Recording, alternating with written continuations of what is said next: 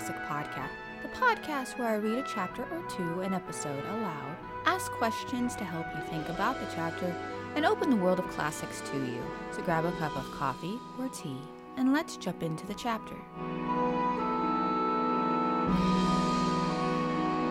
Chapter 25 The Curtain.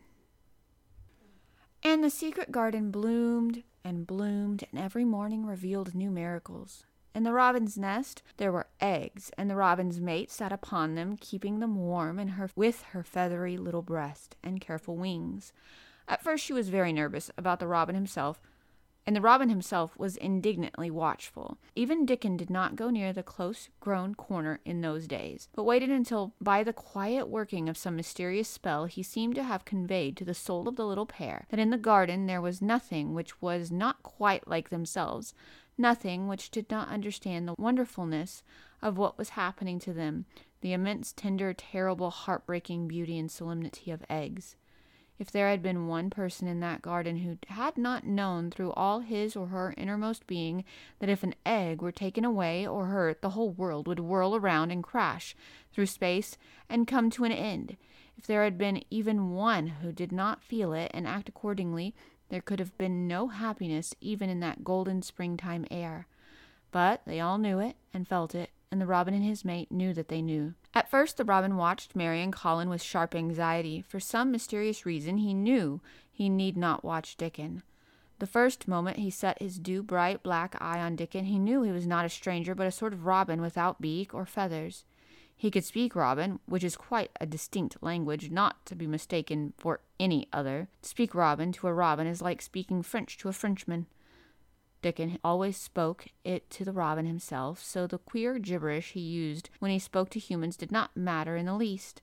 The robin thought he spoke this gibberish to them because they were not intelligent enough to understand feathered speech. His movements also were robin.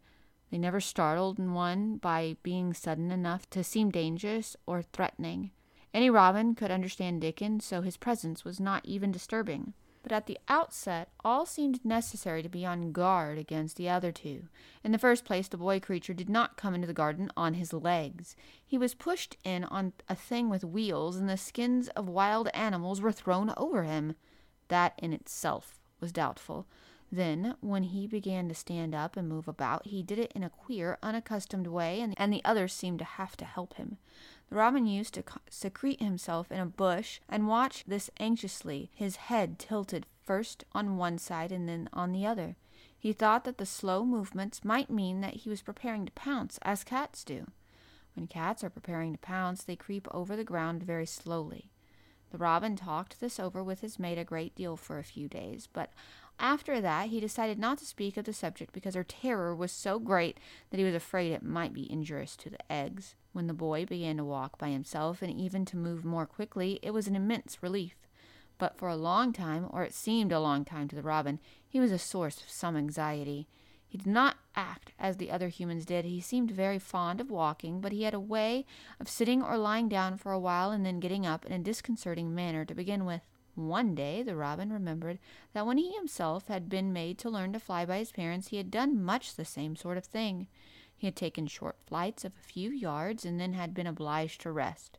So it occurred to him that this boy was learning to fly, or rather walk. He mentioned this to his mate, and when he had told her that the eggs would probably conduct themselves in the same way after they were fledged, she was quite comforted and even became eagerly interested and derived great pleasure from watching the boy over the edge of her nest, though she always thought the eggs would be much cleverer and learn more quickly.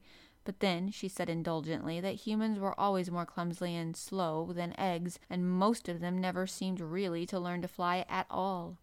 You never met them in the air or on tree tops. After a while, the boy began to move about as the others did, but all three of the children at times did unusual things.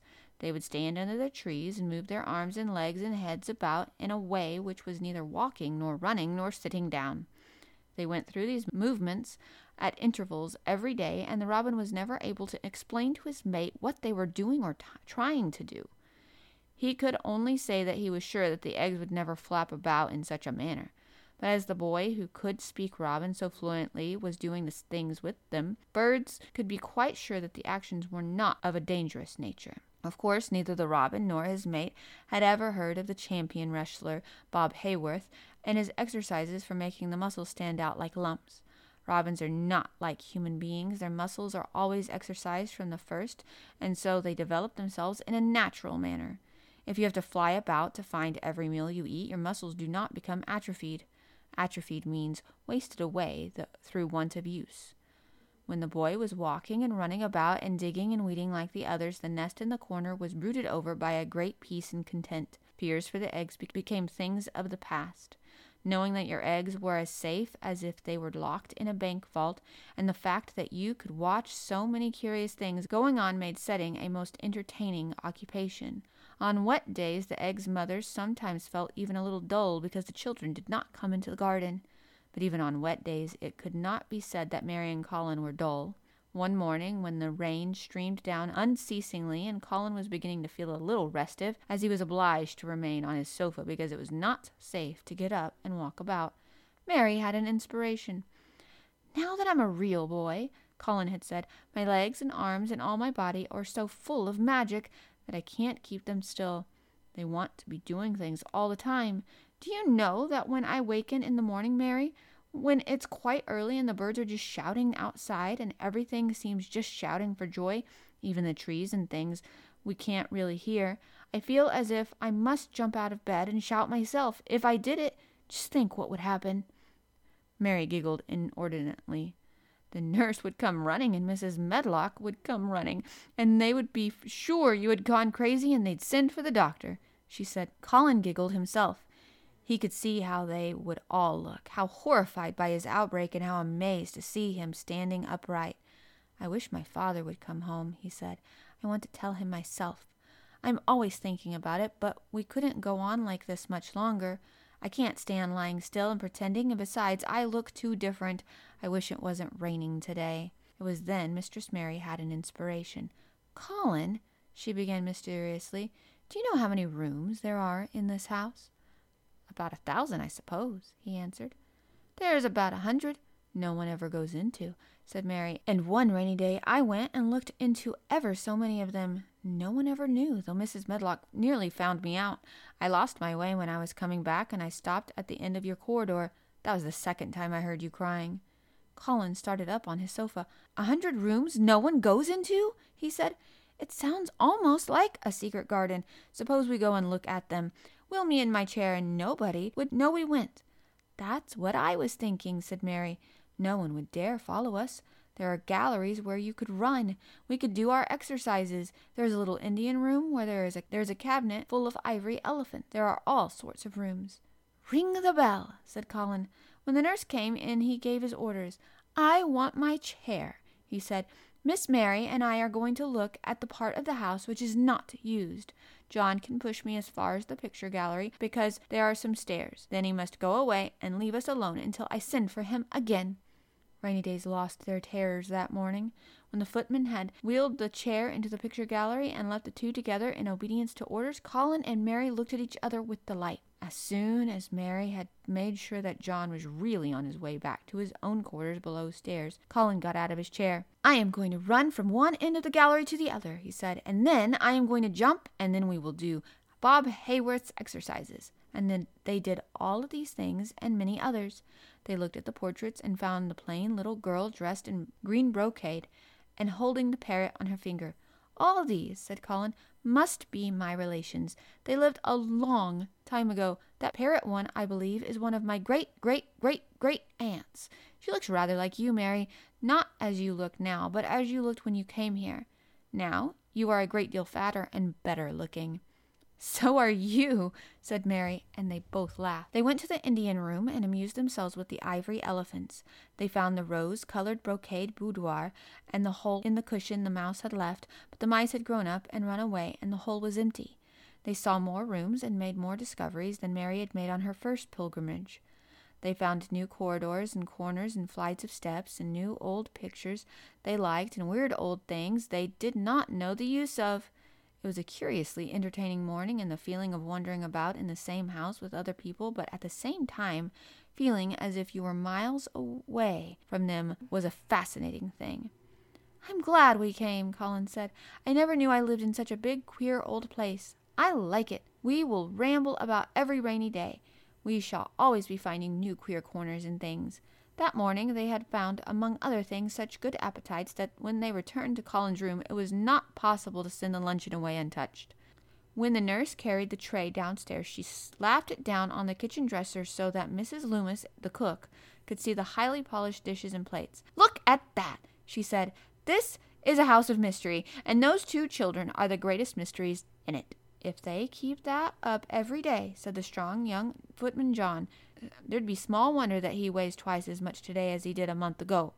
I should have to give up my place in time for fear of doing my muscles an injury. That afternoon, Mary noticed that something new had happened in Colin's room. She had noticed it the day before, but had seen, said nothing because she thought the change might have been made by chance. She said nothing today, but sat and looked fixedly at the picture over the mantel. She could look at it because the curtain had been drawn back. That was the change she noticed.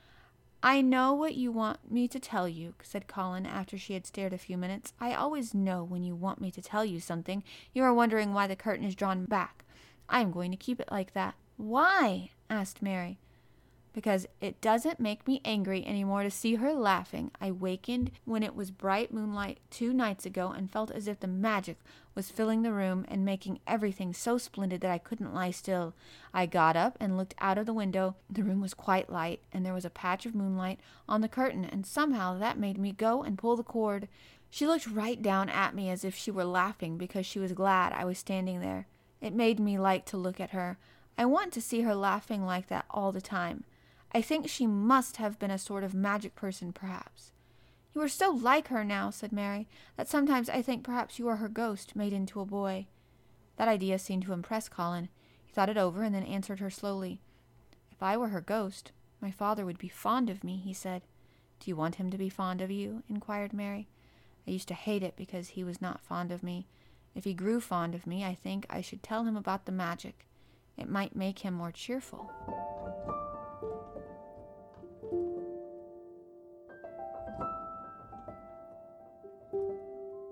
Questions to consider after reading.